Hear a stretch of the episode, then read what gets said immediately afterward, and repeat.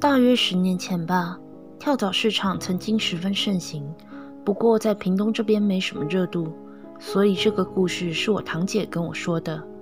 那时候的她还在平商记读书，平商记不算有名，是一个说出去还会被误认成高职学历的苦逼学校。堂姐那时候经常逛高雄、台南一带假日的跳蚤市场，也经常买东西。那一次一如既往的买了不少。其中就有一小箱的笔记本，有一本吸引了堂姐的目光，那是孔氏的笔记本，页数要比其他的少上了很多。因为是混杂在一大堆里卖的，所以也没在意，就先用这本吧。翻开了第一页，堂姐咦了一声，页面上满是磕痕，写字时纸太薄，或者力道大一些，都会透到下一页。电影里也经常有这种情节。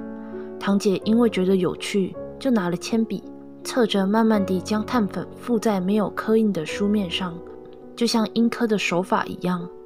画着画着，堂姐冷汗开始冒了下来。老实说，我真的很想忘掉那些内容，都怪好奇心太重。反正你对这种事情有兴趣，就刚好说出来给你听啦。画出来的东西是一篇遗书。是一个男孩子被继父强暴之后决定跳楼的内容，有点诡异耶。买东西买到这种的确让人很不舒服。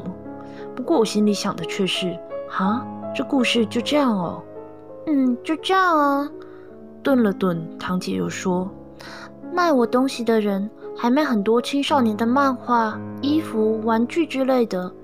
他说他儿子失踪了两三年，所以东西留着也没用了。突然，我觉得有些冷，就连桌上的冰可乐都比不上的冷。